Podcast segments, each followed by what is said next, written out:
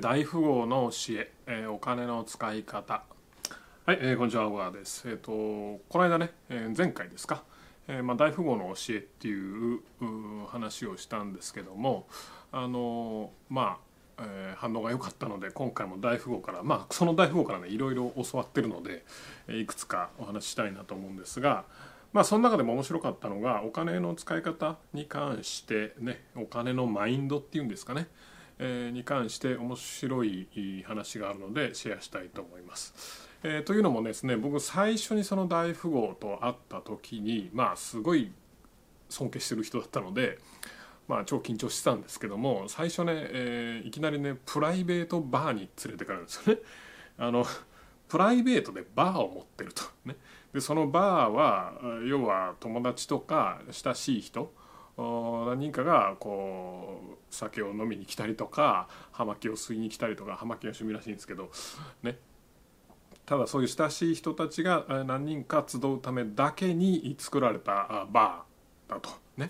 すげえな大富豪さすがやと。ね、そんなの持ってるんだということで楽しみにしていったわけですよね。で楽しみにしていくと、まあ、Google マップでね住所とか調べていくじゃないですか。で行ってこの近くに行くんですよ。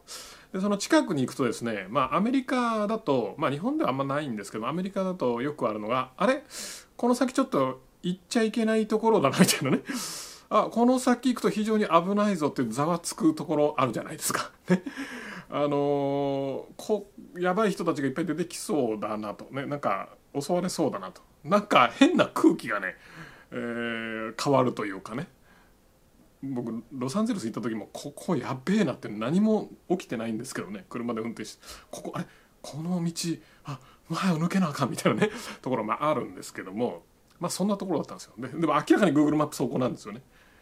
マジでっていうのでこう待ち合わせしてたら まあでね連絡しながら待ち合わせしてたらその助手みたいな人が来て「おお」みたいなね感じで「こっちこっち」みたいな感じで普通に行かれるわけです。そしたらそのプライベートバーっていうのがですね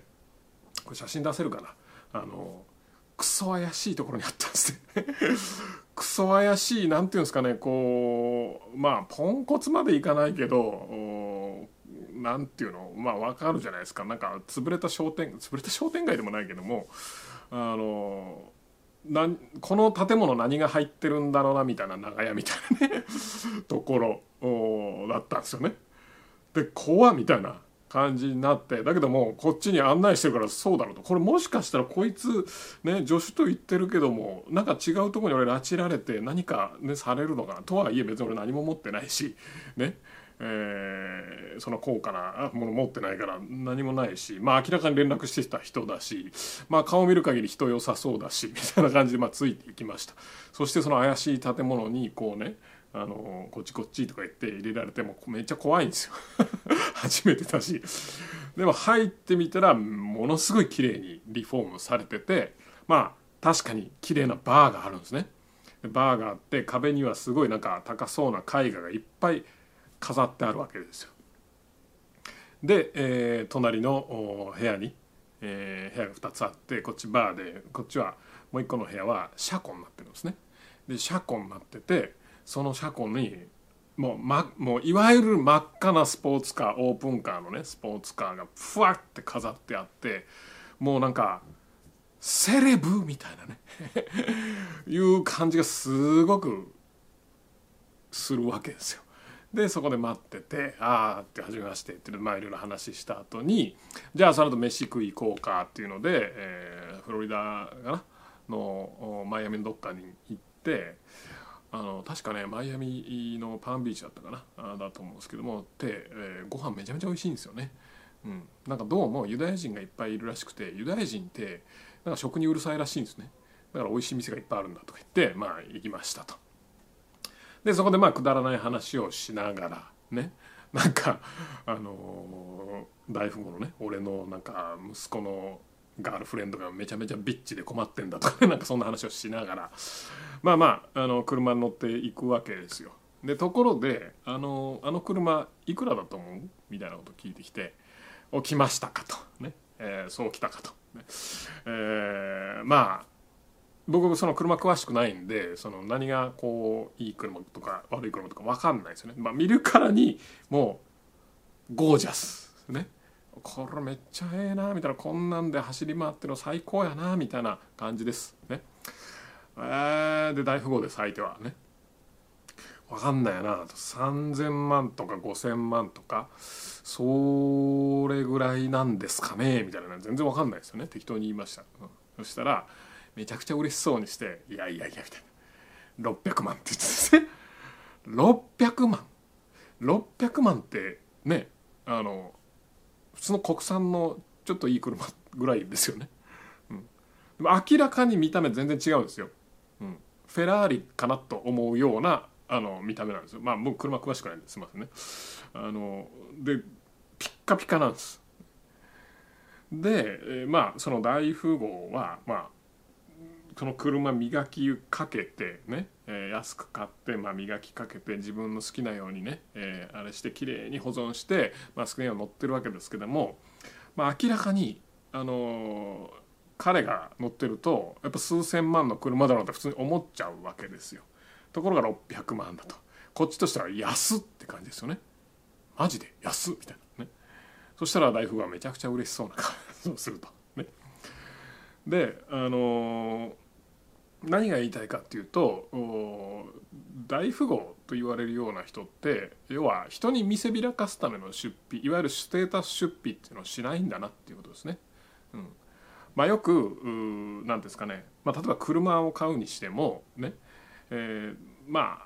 そうですねまあよくその YouTube とかで、えー、よくあるのがまあ新車買ってどのこうのとかね、えー、いうのあるじゃないですか、ね、車を買いに行くとかビデオ撮るとかあると思うんですけどああいうなんていうんですかねこう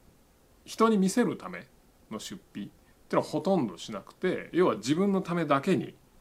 買ってるわけですよ。で何より喜ぶのが安く買ってることを喜ぶんですよね。うん、多分皆さんがね我々が YouTube で見るようなあのそういうエンタメ系の動画って高く高い買い物をしてることをものすごく自慢するじゃないですか。ところが本物の大富豪は安い買い物をしてることをすごく自慢するんですよね。うん、あのなんか大阪人っぽいなとか思ったりとかしてねこんな安かったんやでみたいな感じなんですよね。でまあ実際ねあのまあ彼が経営してるそのアゴラグループっていうところの本社に行った時もあのボルチモラっていうね都市にあるんですけどもその都市にめちゃくちゃこうビル古いビルがねお城みたいなビルがあるんですよね。あのなんかね日本でいうと何ですかね図書館ね、まあ、ちょっと大阪の人しか分かんないかもしれないけど中之島のね綺麗な図書館なんかとかねイギリスっぽい建築のねあるじゃないですかね。あのああいうようなものがたくさんあってもうたくさんそのビルを所有してるんですねこのあれもうちのこっちもうちのみたいなねマジかみたいなね。でまた同じこと聞かれるんですよ。あのビルめっちゃええやろ。いくらやったと思う？みたいなね。でビルなんか俺買ったことねえし分かんないと。ね。いやもう全然分かんないからそんなもう答えられんとね。なんか5億とか10億なんですか？みたいなもう分かりません。ね。って言ってるんですけども。何て言ったかっていうと「あのビルな1ドルやね」みたいなね。1ドル？1ドル？100円、どういうことみたいな。まあ話聞いたらなんかそのビルに、えー、まあ赤字付きだったんですね、うん、まあ企業の買収と一緒ですよね。あのすごく資産としても価値がない。で赤字があっていろんなまあ変なものがくっついてたと、うん、それを丸々買うからもう引き受けるから1ドルで譲ってくれみたいな感じで、まあ、1ドルで買って、まあ、すごく良くしたらしいんですけどもそういうのを自慢するんですよね。うん、で自分の好きなようにやってるってね。で冒頭に言ったプライベートバーとかもどう考えてもここ入ったら危ねえみたいなところですよ。ね、写真これ出したらね見てほしいんですがあの入ったら危ねえし外観はねもう本当にまあ汚いまで言わないけども決してゴージャスではないでも中身はものすごく綺麗ねで絵画もいっぱい飾ってあるじゃないですかで絵画も全部絵画っていうのはあのねやってる人は分かると思うんですけども資産なんですよね、うん、売買できるんです価値が上がってったりするわけなのであのかいくら高く買ったとしても、うん、また同等の金額とかそれ以上の金額とかで売れたりするわけなのであの出費でもないんですよね。だから人に見せびらかすために何かをか、まあ、ちなみに彼は絵画が好きらしいんですけど絵画趣味らしいんですけど僕何見ても全然一切何も分かりませんでしたけどもあの、まあ、好きらしくて、まあ、いろいろ集めて集めてたらあれこれ資産管理なんで あの投資になるなみたいな感じで始めたらしいんですけどね。まあ、なんせ全ての出費が自分の楽しみのためであって人に見せびらかす出費ではないんですよね。で、まあ、これがすごく大きなポイントじゃないかなと思ったんですけどもいや人に見せびらかすようなステータス出費を大富豪はしないっていうことですね。で人に見せびらかすようなステータス出費をしてすることによって注目を集めてねあ彼は素晴らしい成功してるんだ。だから彼の話を聞いた方がいいっていうような商売あるじゃないですか。ね。まあ、いつの世界にもあると思うんですけども。あの僕も昔そういうのにしっかりと引っかかりましたからね 若若かりし頃ね、えー、まあそういう商売ってまあ基本やっぱり長続きしないですよね。うん、やっぱ常にこう他人の目を意識してなきゃいけないのであのどんな商売にもねあのいい時と悪い時ってあるじゃないですか。ねえー、で悪い時に悪今悪い調子悪い儲かってないって言ったら、えー、そのオーディエンスがブワーっても離れていっちゃうので常に勝ち続けてなきゃいけない常にもうなんか儲かり続けてないとその証明にならないみたいなねビジネスはまあいずれ、えー、ねまあ破綻までいかないにしてもうまくいかなくなっちゃうんですよね。うん、まあ僕もいろんなものを見てきましたけどもやっぱり一時はものすごくもてはやされますね短期的にはね。まあ3年から5年ぐらいですかね。で何か、まあ、事件があったり事故があったりで、えー、いなくなってで別のまたそういうのが出てきてっていうのの繰り返しですよね。まあ、当たり前なんですけどもお金って使わないからたまるんだって 使ってたらたまらないんですよね。で使うね例えばまあね皆さんも授業やってるのでよくわかると思うんですけども1,000万使うのと1,000万稼ぐのって全然違うじゃないですか。1,000万稼ぐ1,000万稼いでキャッシュで1,000万残すって大変なんですよね。うん、特に価格の安い商品を扱ってるとめちゃくちゃ大変ですよね。だけども1,000万使うの簡単ですよね。それこそちょっといい車1台ポンと買ったらもう終わりシュワッてなくなる話じゃないですか。なので稼いだお金をしっかり貯めて本当に自分の好きなことだけに使ってで決して人に見せびらかす出費っていうのをしない。っていうのは非常に重要なポイントだと思います。だからまあ地味なんですけどもあのやっぱ見せびらかす出費ステータス出費っていうのはこうキリがないんですよね。うん、あの100万200万で済む話じゃなくて永遠にあの出費がどんどんどんどん膨らんでいくものなのでそっちにやっぱ片足突っ込んじゃうと本当にあの後戻りが効かないというかああいうことになるので、まあ、人の目を気にせず自分が好きなことまあ自分が本当に車好きだったら別に高級車買ってもいいしだけど買ってもいいけどそれを人に見せない っていうのは本当に大事だと思いますね。自分の中だけでとどめておくね。まあもちろん見せびらかしたら気持ちいいですよ。ね。エゴがくすぐられますから、ええやろっていうふうになりますよ。ただそれをは本当に麻薬のようなもので、えー、そっちにはまっていっちゃうともうズブズブいくらでもステータス競争っていうのは終わらないので、えー、それに気をつけてまあ自分の範囲内で自分の好きなことね、えー、自分の嬉しい自分を幸せにするようなことだけにお金使えばあ稼いだお金使えばいいんじゃないかなとで,、できるだけ使わずにしっかり投資して、え、増やしていって、えまあ、着実に